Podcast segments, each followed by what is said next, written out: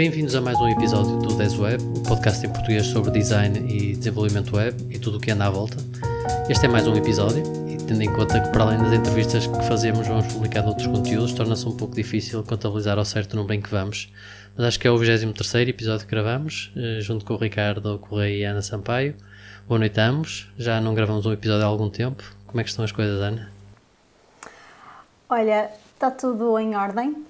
Uh, os últimos seis meses foram uh, desafiantes para mim, em termos profissionais, porque estive envolvida no desenvolvimento de uma aplicação que tinha que estar pronta em tempo recorde, basicamente.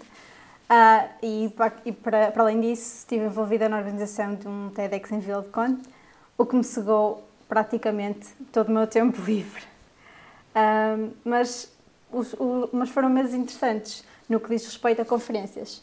Uh, por exemplo, participei num, numa conferência que foi o Require LX, é um, é um meetup uh, sobre JavaScript em Lisboa. E, claro, o Web Summit, não é? Que foi o nosso ponto de encontro. É verdade. E, e onde tomamos a decisão de que, janeiro de 2018, iríamos regressar com o TenWeb. Exatamente. Não dissemos se era a publicação, se era a gravação, mas pelo menos a gravação estamos a cumprir. Exato. Exato. Quase no último dia, mas estamos. E tu, Ricardo? Então, consegui. Oh, também foram uns seis meses bastante uh, ocupados, uh, sempre muito trabalho. Acho que, como toda a gente, uh, tem sido um pouco difícil conciliar as coisas. em termos de conferências, estava-me aqui a lembrar daquilo que, que tinha ido. Fui ao World Camp Europa, foi, foi interessante. estive também no, no Web Summit e no World Camp Portugal, por isso sempre mais à volta do WordPress, mas tem sido interessante. E então, como dizia ainda antes de começar, temos que agradecer ao João Oliveira pelo novo jingle, que se, tu, se tudo tiver corrido bem na edição, já, já o ouviram e espero que tenham gostado. E referir que podem conhecer mais trabalhos dele na página do SoundCloud. Uh, no site depois iremos colocar um link para essa página. É verdade. O Joel uh, deu-nos autorização para usarmos o, uma música dele como jingle do Desweb e uh, e como este, ele tem outras muito interessantes na página do SoundCloud dele, por isso uh, sigam o, o, Joel, vale a pena. Ok. Bom, vamos então à entrevista. Até parece mal estarmos a falar há uns 5 minutos e ainda não termos apresentado o nosso convidado. Olá, Miguel. Olá, prazer. Olá. O, o Miguel, Miguel Palhas trabalha na Subvisual e hoje vamos falar um pouco sobre blockchain, ICO e outras tecnologias dentro desta área. Mas, Miguel, queres apresentar-te um pouco melhor? Uh, sim, uh, eu, eu, estava a ouvir a, a Ana falar que os últimos seis meses foram uma corrida contra o relógio para, para desenvolver uma aplicação, uh, mais conferências e uma série de coisas, e estava exatamente a lembrar que os meus foram exatamente iguais, na medida em que apareceu uma aplicação que tivemos também que fazer em tempo relógio, que foi o, o U-Trust, ou neste caso a ICO do U-Trust, provavelmente vamos falar mais à frente Uh, também estive envolvido na organização de uma conferência que já, já vem na segunda edição, que é a MirrorConf, de Design e Frontend, aqui em Braga. Uh, é a nossa empresa que, organiza. Uh, e tem sido isso. tem muito trabalho, muitos, muitos eventos para a comunidade, alguns meetups também para além da conferência. E também, ultimamente, muito tempo a aprender sobre, sobre este mundo de blockchain e de cryptocurrencies. Boa. Então, queres começar por explicar-nos o que é que é blockchain para as pessoas que andam menos atentas a este conceito? Ok. A blockchain, se calhar para pessoas que andam menos atentas a este conceito, é, pode ser interessante explicar primeiro o que é uma, cripto, uma cryptocurrency, uma criptomoeda. Uh, suponho que se calhar a maioria das pessoas já, já tenham pelo menos ouvido falar, mas uh, uhum.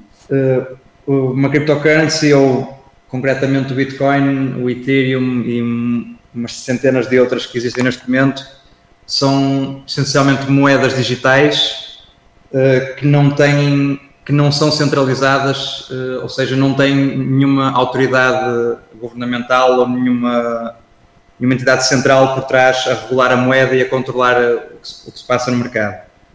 Uh, isto para dizer que é uma coisa, é um sistema completamente distribuído uh, tecnicamente falando, é uma, uma rede peer-to-peer, -peer, em que não há um servidor central, não há uma autoridade central, a rede toda é que uh, troca dados entre si e através de alguns mecanismos de tanto sistemas distribuídos como de criptografia chega a consenso sobre o que, é que, o que é que é o estado atual da rede, onde é que está o dinheiro, quem é que o tem, etc.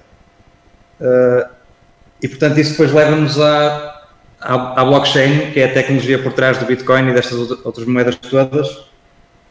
Uh, blockchain, como o próprio nome diz, é uma rede, é uma, uma cadeia de blocos, digo, uh, porque é exatamente isto que internamente está lá representado. A blockchain é uma uma, uma, lista de transações que estão agrupadas em, em blocos por, por, por vários motivos.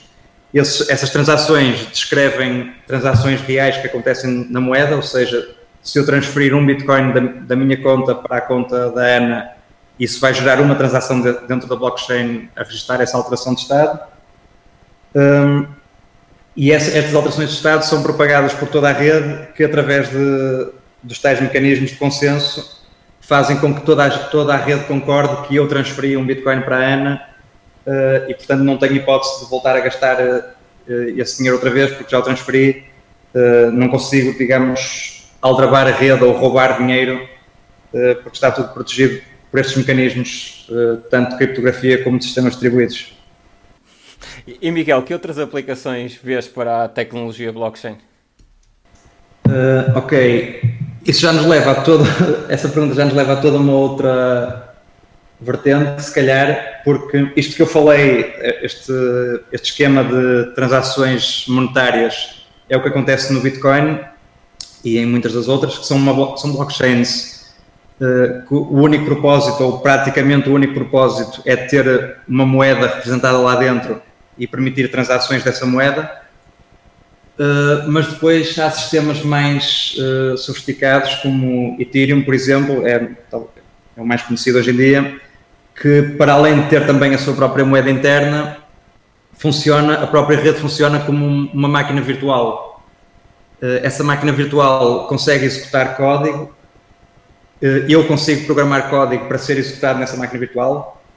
existe um, uma, um, aliás, até já há várias linguagens de programação que eu posso usar para programar, fazer aplicações uh, propositadamente para, para a blockchain de Ethereum e que vão, essas aplicações vão beneficiar de, de todos os mecanismos que a blockchain traz, uh, traz consigo, nomeadamente o facto de, dos dados ficarem distribuídos por, por, toda uma rede, não serem uh, centralizados num servidor central, mas ao mesmo tempo eu ter confiança de que esses dados são uh, estão gravados, são seguros e não são reversíveis. É, é impossível alguém, uh, digamos, hackear a blockchain e alterar os dados que eu lá, que eu lá pus, ou pelo menos é, não é possível, entre aspas, há sempre um senão aqui.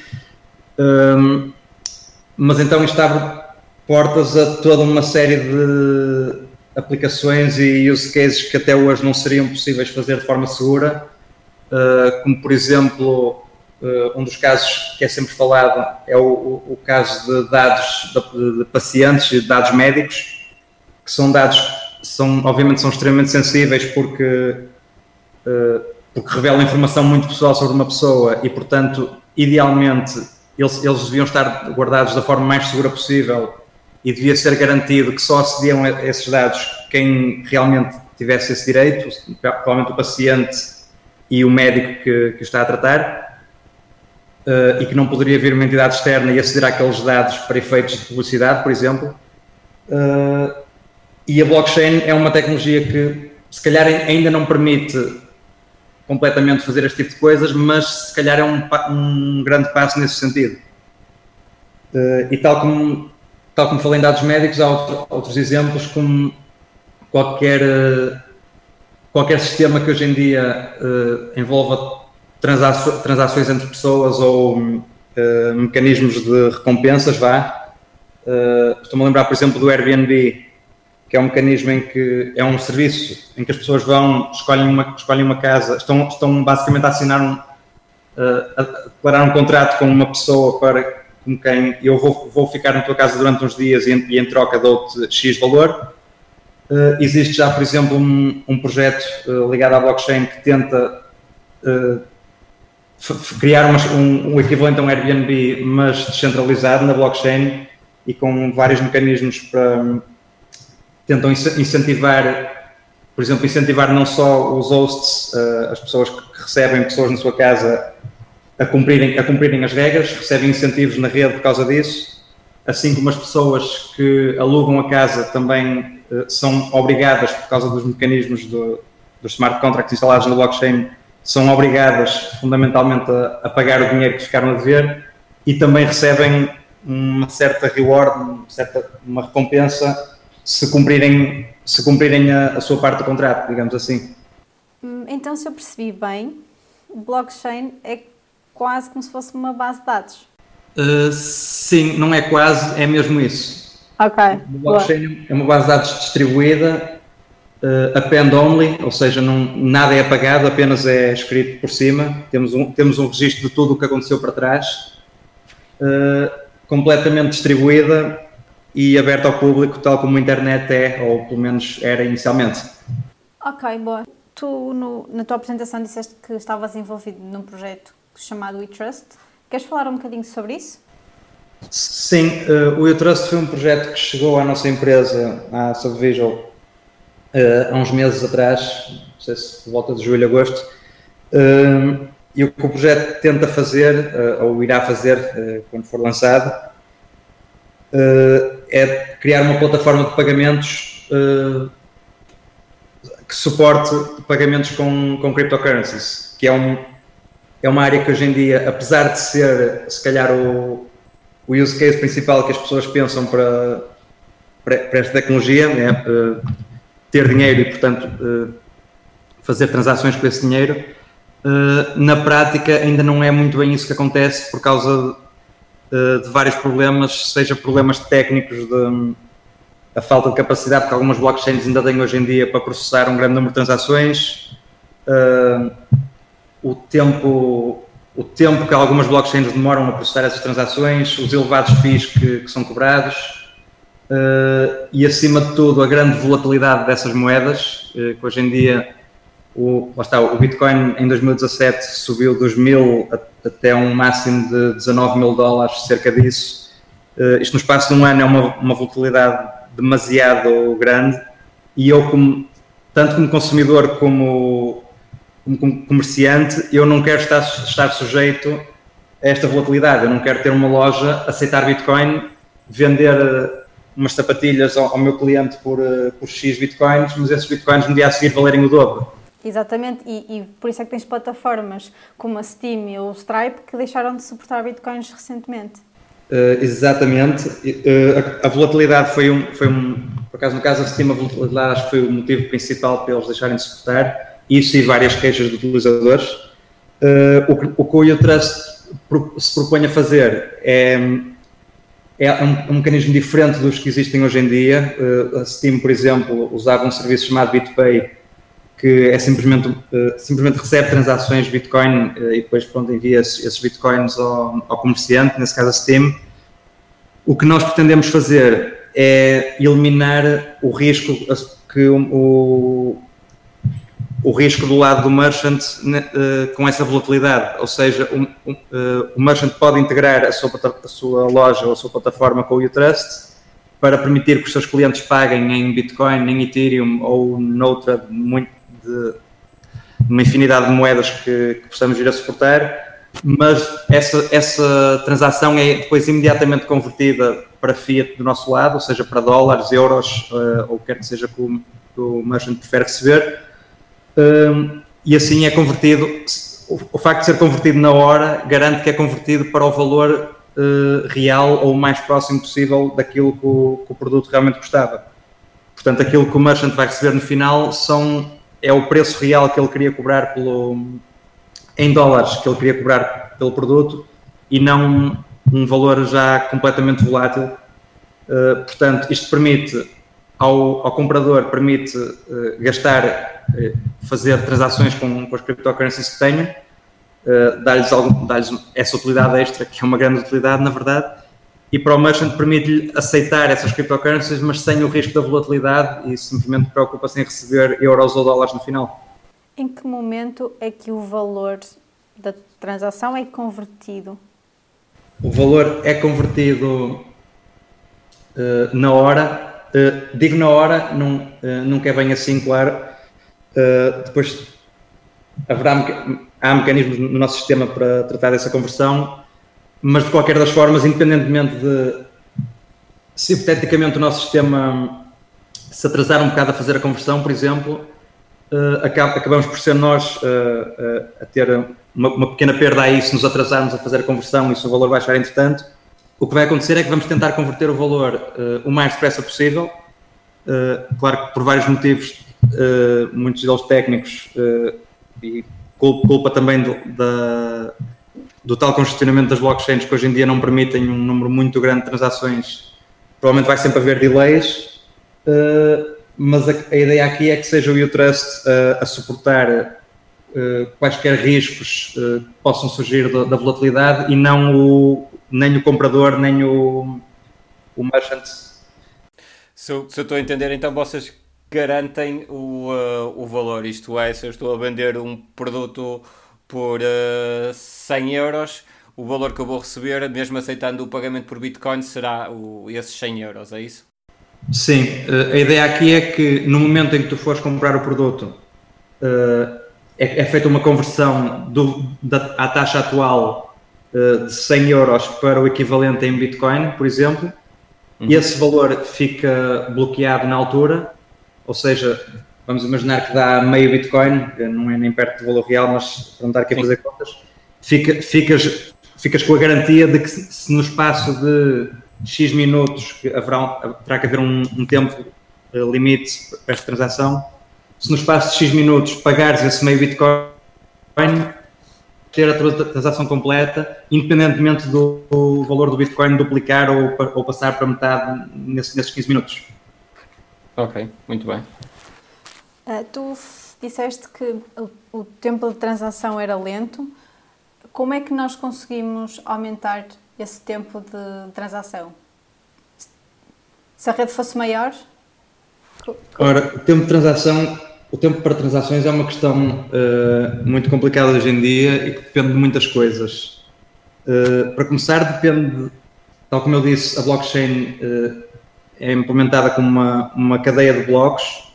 Cada bloco tem que ser minado, isto é um processo que também tem que demorar o seu tempo por alguns motivos uh, existe um período em que está a ser feito o mining desse bloco e esse, uh, é minado um bloco, uh, esse bloco é propagado pela rede e começa a ser minado o bloco seguinte.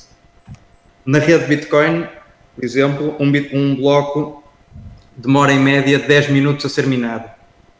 Um, na rede Ethereum demora 15 segundos, por exemplo.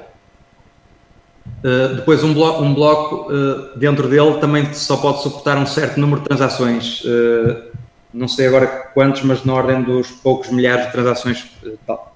não sei se 1500, 2000 na rede Ethereum, eh, posso estar enganado. Ou seja, estamos a falar de, em Ethereum, 1000, 2000 blocos a cada 15 segundos. Se considerarmos que a Visa e a Mastercard processam centenas ou dezenas de milhares de transações por minuto, uh, esta escala não, não está nem perto de poder competir com os sistemas atuais. Uh, mas por outro lado, este delay, estes 15 segundos ou 10 minutos que existem entre cada bloco, são necessários para, chegar, para a rede chegar a consenso, ou seja, para quando um bloco, for, assim que um bloco for minado, esse bloco tem que ser propagado por toda a rede para que toda a rede tenha conhecimento, porque se começam vários blocos a ser minados em simultâneo, a rede não, uh, não consegue chegar a consenso sobre qual é que é o próximo bloco, qual é, qual é que é o verdadeiro e quais é que, e quais é que vão ser descartados uh, e torna-se muito difícil para a rede se suster. E isso é um. O, o, é, todas estas questões são muito tema de debate na comunidade e são muitas vezes até o motivo porque surgem forks. Eu lembro um, do, um dos forks de Bitcoin, não me lembro agora se foi o Bitcoin Cash ou o Bitcoin Gold, o motivo para o fork acontecer, ou seja, houve uma divisão da comunidade a comunidade havia dois grupos, essencialmente com opiniões diferentes sobre como é que a blockchain se devia comportar. Eh, então o grupo que não concordava com a solução atual eh, decidiu fazer um fork, uma eh, separar-se da blockchain atual, criar uma cópia do Bitcoin, mas com as alterações que eles preferiam, que neste caso incluíam, se não me engano, aumentar o tamanho do bloco para poder suportar mais transações. o aumentar o tamanho do, dos blocos tem essa vantagem de poder suportar mais transações, mas depois tem outras desvantagens porque também aumenta o trabalho dos miners, a, quantidade de processamento que é preciso fazer, o que por sua vez dificulta a vida de, um, de um comum cidadão que queira ser miner, porque acaba por precisar de uma máquina mais potente para poder, poder fazer parte da rede. e portanto há sempre aqui todas estas decisões acabam sempre por ser trade-offs e ainda não há uma resposta muito muito clara sobre como é que isto se vai escalar a longo prazo. Há várias propostas de soluções, mas ainda não há uh, uma solução concreta e a funcionar que consiga competir com que, ou consiga suportar uh, transações na ordem das centenas de milhares, por exemplo. Ok. E pegando aqui aí no que estavas a dizer de diferentes grupos terem abordagens diferentes a como se resolvem os problemas e também ligando com o que tinhas referido atrás de que da ideia de, da blockchain como aquilo que ser aberta, não é? Ser uh, pública e um, estava aqui a, a, procurar aquilo que tu disseste ao certo, mas que uh, pronto, que tal como a internet, para além de ser distribuída e, e ao fim e ao cabo a ideia inicial da internet é ser tudo público, na blockchain também era um bocado assim.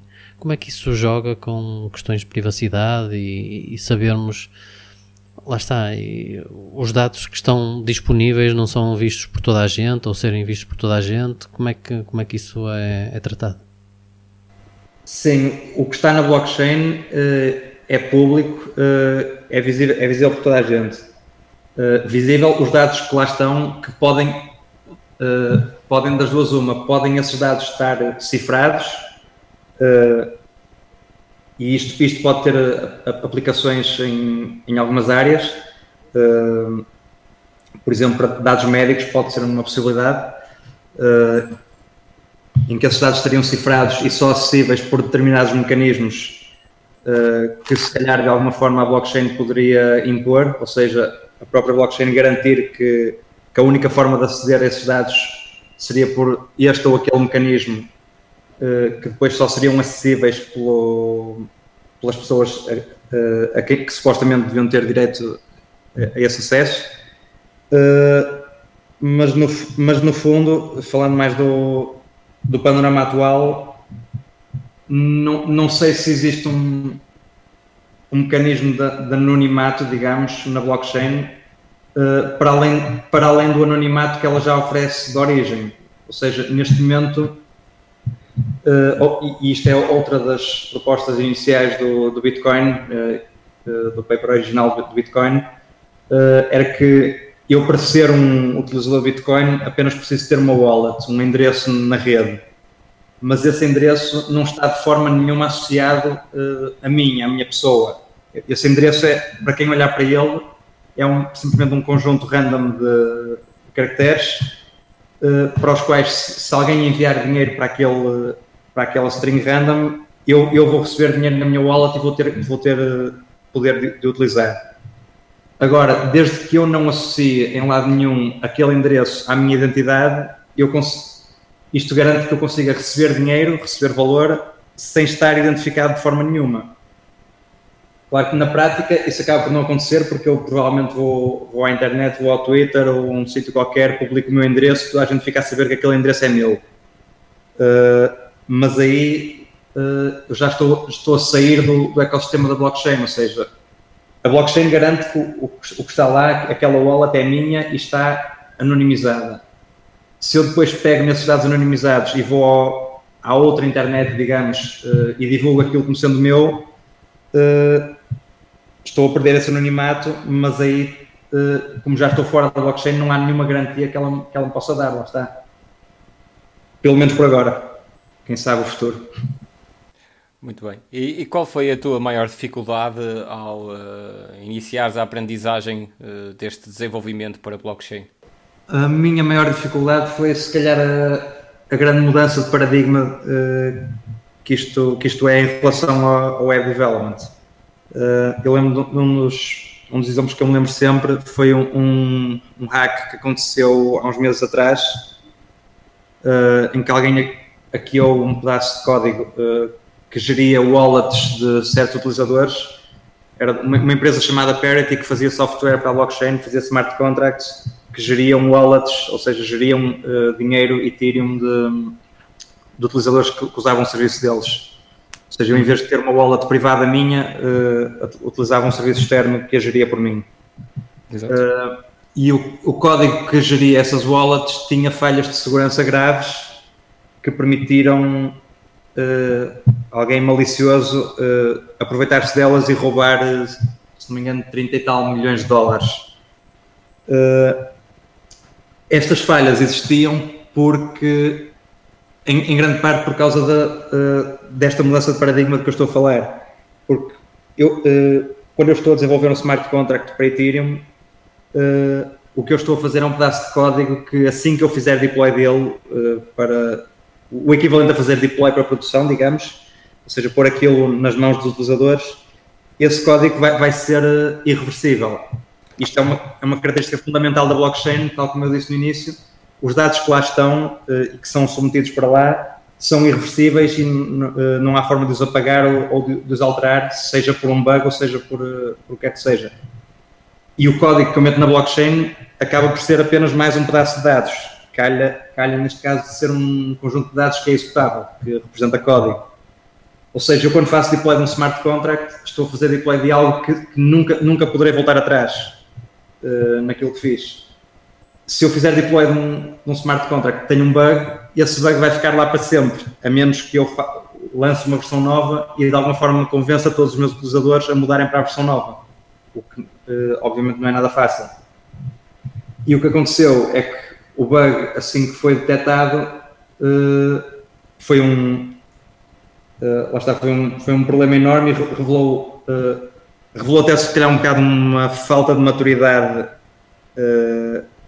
neste, neste ecossistema, porque a própria linguagem não, não facilita muito a vida aos developers eh, eu esperaria que se uma linguagem de programação eh, para um ecossistema destes, em que eu não, não posso voltar atrás naquilo que fiz, esperaria que a linguagem me ajudasse a, não fazer tanta asneira.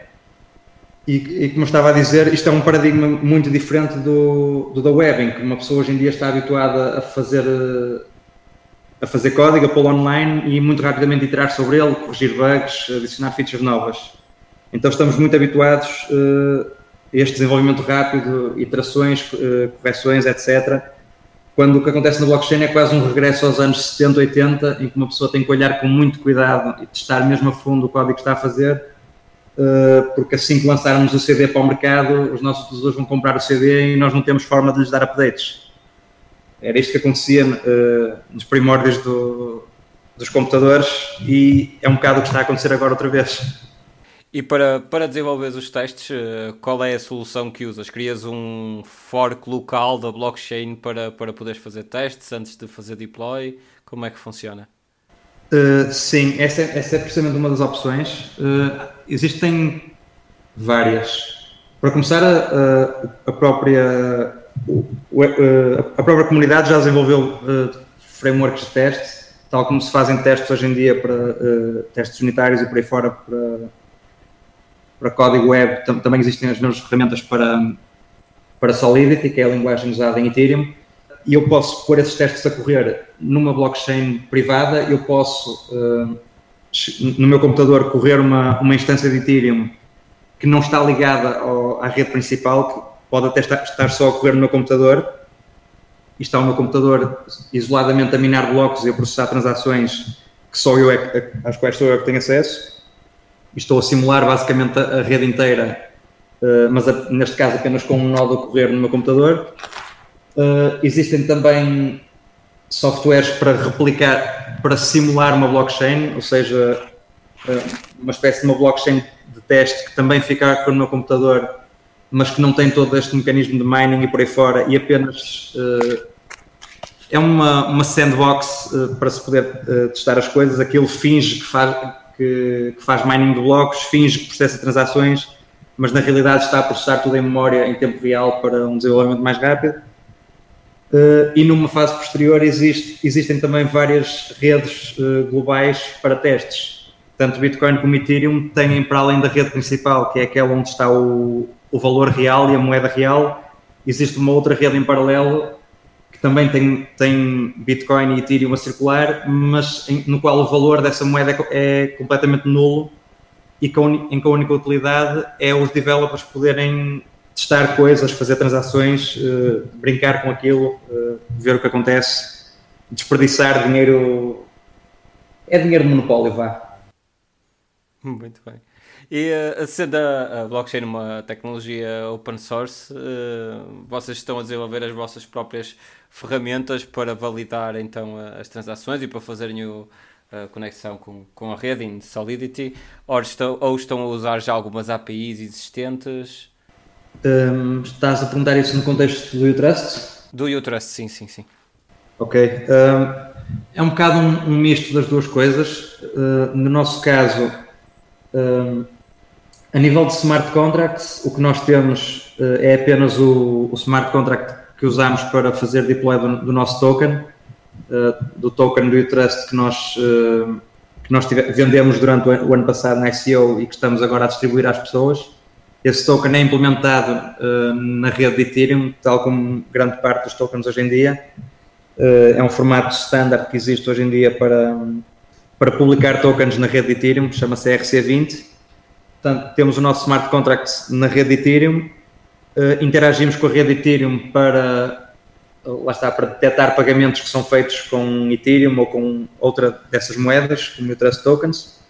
Aí utilizamos os mecanismos de, que a blockchain já, uh, já nos oferece, que normalmente consiste num, numa API em JSON RPC que, eu po que eu posso usar tendo a blockchain a correr no meu computador, ou seja, tendo o meu computador a, a servir de nodo de Ethereum e a receber os blocos em real time. posso usar a, essa API JSON RPC para fazer queries à blockchain e saber quando é que foi feito um pagamento para um determinado endereço, qual é que é o balanço desta conta, uh, eh, etc. Fazer queries ao, ao estado completo da, da, blockchain. E para além disso existem também serviços externos que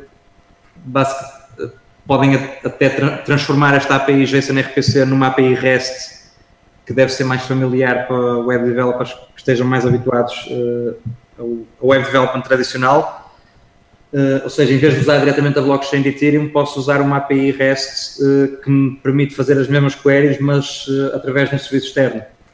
E também estamos a usar isso em algumas instâncias. Estavas a falar de, de, tokens e da utilização de tokens. podes explicar um bocadinho melhor o que é o, o, token e de que forma é que é utilizado na plataforma? Estamos a falar de uma, de uma nova moeda, de uma moeda interna. Ok. Este é um tema que eu se calhar não sei explicar tão bem porque já entra se calhar na parte financeira, uh, por isso peço já desculpa se ser aqui alguma maneira. Uh, mas o, uma, das, uma das coisas que, este, que todo este mundo de blockchain e principalmente Ethereum trouxe uh, ao mundo foi a possibilidade de, de qualquer entidade poder, digamos assim, emitir a sua própria moeda. Acaba por não ser uma moeda, por isso é que muitas vezes é, é mais chamado token do que moeda, uh, mas é um bocado equivalente ao que já era feito uh, em, por, por, algumas plataformas, uh, um, é um, um, conceito de gamification básico, em que tu numa plataforma com, completas uma, um determinado objetivo, então recebes tokens por, como recompensa e depois podes gastar esses tokens para para fazer algo nessa plataforma, para comprar um chapéu para a tua personagem ou o que quer que seja. Uh, uh, e isto é possível hoje em dia fazer em Ethereum, ou seja, uh, uma, uma, entidade emitir o seu token que poderá até estar cotado, ter um, ter um valor em dólares, como é o caso do nosso. O nosso token pode ser comprado e vendido em exchanges que vendam cryptocurrencies Uh, e tem um valor também em dólares que ele próprio também flutua, tal como todas as outras cryptocurrencies. E o token tem também uma, uma, está também associado de uma forma mais forte à plataforma, ou seja, o nosso token foi usado como uh, método de investimento. Uh, fizemos uma, uma ICO em 2017, uma pré-ICO em setembro e depois uma, ICO em novembro, em que nós recolhemos investimento em troca de tokens ou seja, é um bocado o, mesmo conceito das campanhas de investimento, das IPOs, das Initial Public Offerings, mas em, onde em vez de oferecer equity da, da, nossa empresa, estamos a oferecer um token que depois vai ter um valor e vai ter uma utilidade na plataforma. Uh, no nosso caso, uh, o token que nós emitimos foi o Trust Token, uh, que distribuímos aos nossos investidores, e o que esse token vai permitir, para além de ter o, o valor inerente que qualquer outra cryptocurrency tem, vai permitir fazer compras na nossa plataforma com vantagens adicionais, como por exemplo com 0% de FIIs, uh, ou, ou, até com possíveis descontos ou campanhas que possamos vir a fazer. Uh, aqui, aqui, já estou a divagar, mas uh, essencialmente é uma moeda que vai ser, vai ser usada na nossa plataforma com mais vantagens do, do que as outras moedas que queremos aceitar. Ou seja, é uma forma de recompensar os nossos investidores pelo investimento que fizeram em nós. voltando só um bocadinho atrás ainda à parte de desenvolvimento, em que linguagem então é que estão a implementar? Já falaste um bocadinho que, que é possível programar a própria blockchain, dependendo da blockchain que estivermos a usar, não é? Não sei se, se é a mesma coisa trabalhar com Bitcoin ou com Ethereum, tenho ideia que tem capacidade ela própria diferente. Podes nos falar um bocadinho mais da parte técnica mesmo? Que linguagem é que estão a implementar? Porque é que escolheram? Como é que funciona? Algo eh, mais dentro disso? Ok. Uh Convém se calhar aqui esclarecer que o, o U-Trust em si, para além do tal smart contract que eu falei, uh, um standard usado por, muitos outros, por muitas outras empresas, o, o U-Trust é uma plataforma web e não, não está propriamente implementado na blockchain. Vai usar a blockchain como ferramenta para, para, para detectar transações e para receber e, e enviar valor, mas o, em si é uma, é uma plataforma web e, portanto, está, está a ser desenvolvido com tecnologias web uh, mais convencionais. Apenas comunicamos com a blockchain, mas não estamos uh, a, constru a, construir o trust dentro da própria blockchain. Uh, no caso de Ethereum, a linguagem mais comum hoje em dia é Solidity, que é uma linguagem própria desenvolvida especificamente para Ethereum, mas que é desenvolvida, foi feita, foi baseada em JavaScript, tem, tem algumas parecenças com a linguagem, mas é, é uma linguagem completamente diferente e tem mesmo um, um, um compilador que, com, uh, que, compila para o bytecode que depois é, é gravado na, na, blockchain de Ethereum, na, na, na máquina virtual. Uh, as ferramentas, todo o ecossistema à volta de, à volta de Solidity e de Ethereum é também todo ele ou quase todo em JavaScript, uh, pelo menos as, as, bibliotecas mais populares. Está a haver hoje em dia também algum, estão a haver alguns avanços numa outra linguagem também para Ethereum, num possível substituto de Solidity, uh, que se não me engano chama-se Viper e que é feita em Python. Uh, é uma linguagem que eu uh, nunca investiguei muito, mas tem, tem algumas promessas interessantes, promete resolver alguns dos problemas que hoje em dia há com Solidity. e a comunicação em si com a blockchain, ou seja, aquela comunicação JSON-RPC que eu falei há pouco, normalmente é feita lá está, é possível ser feita com, com as bibliotecas uh, de JavaScript que o Ethereum já, já nos fornece, mas sendo RPC, a ideia é ser uma coisa completamente genérica, que eu, em qualquer linguagem, desde que tenha uma forma de, fa de fazer pedidos HTTP e de processar JSON, consigo interagir com a blockchain. Ok, isso a segurança é um dos fatores mais importantes em qualquer aplicação e principalmente esta que, em que estamos a, a trabalhar ao fim e ao cabo com dinheiro, com algo que tem valor, tem valor também. Uh, que tipo de cuidados especiais é que é necessário ter a nível de desenvolvimento? Uh, a nível de desenvolvimento de, para a blockchain, smart contracts, não sei se é isso que estás a perguntar. Sim. Uh, ora bem. Ou dentro da vossa, mesmo até. Também pode ser dentro da vossa plataforma, da, da própria Utrust. Sim, a, a, a nossa plataforma, lá está, sendo uma plataforma web, terá todos os mecanismos de segurança que, que já são normais numa plataforma web, tem ainda uh, o acréscimo de que lá está, estando a processar pagamentos, uh, é preciso ter uh, um cuidado ainda mais acrescido sobre sobre a segurança dos dados que lá estão para, para garantir que não há fugas de dados ou mesmo roubo, roubos de, de dinheiro. Uh, não posso provavelmente falar muito a fundo sobre o que é, o que, é, o que, é que está a ser implementado em concreto, uh, por motivos de segurança também. Uh, estou é aquilo que nós chamamos de PCI compliant, é isso que a vossa aplicação também tem que ser porque mexe com pagamentos? Sim, temos que, ser, temos que ser PCI uh, compliant com várias, com várias coisas. PCI em concreto, uh, lá está, não te sei dizer, porque eu também estou um bocado por fora da parte legal neste momento. Uh, neste momento temos andado mais preocupados com a questão do GDPR, que está aí a chegar e que também levanta questões não só de segurança, mas de, de acesso aos dados e registro de acesso aos dados que nos tem dado algumas dores de cabeça e que estamos a, analisar como é que, como, é, como é que qual é que será a melhor forma de, uh, de proceder com isso. Queres explicar rapidamente o que é, é uh, isso do. Ah, sim, o GDPR. O GDPR, sim. O GDPR é, é, a política de proteção de dados uh, que vai entrar em vigor na, na União Europeia, uh, penso que em março, não sei se é março, se é maio, uh, e que essencialmente uh, obriga a que qualquer, uh, qualquer serviço que, que sirva clientes residentes na União Europeia tem que ter uma, uma, cumprir uma série de requisitos adicionais em relação ao que se calhar já era obrigatório até hoje, desde garantir que todos os dados que são gravados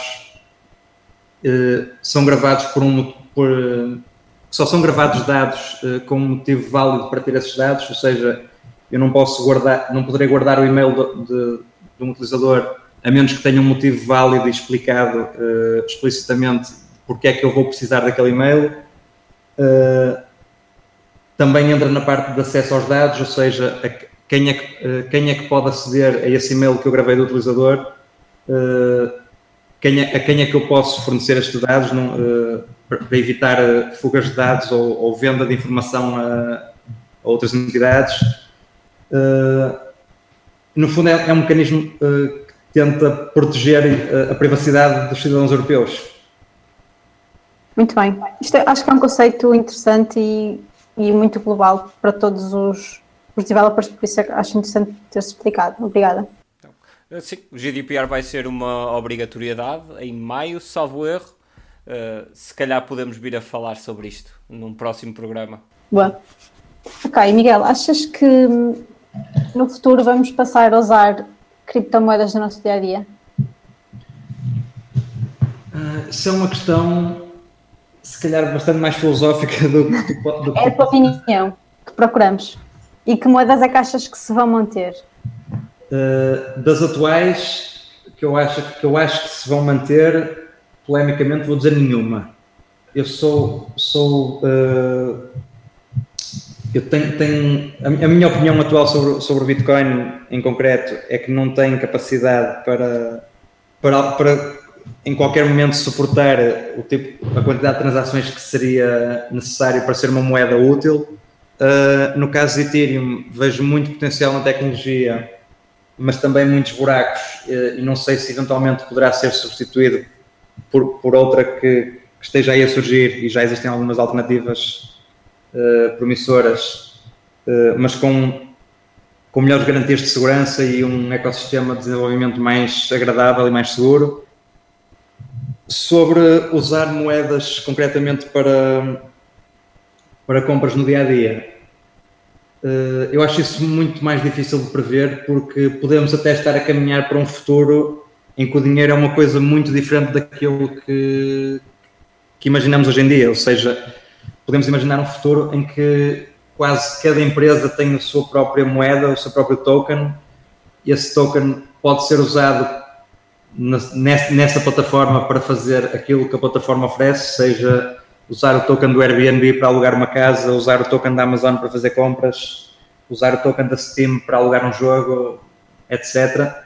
Ou seja, podemos estar a caminhar para um futuro em que o sistema económico é uma coisa muito diferente de, daquilo, daquilo que é hoje em dia e até daquilo que eu possa estar sequer a imaginar.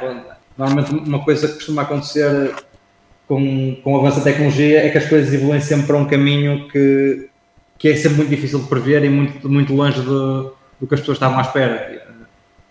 E acho que vai ser interessante daqui a 20 anos olhar para trás e ver como é, como é, como é que o dinheiro era usado nesta altura e as diferenças enormes que vão ser em relação, em relação a, a daqui a 20 anos.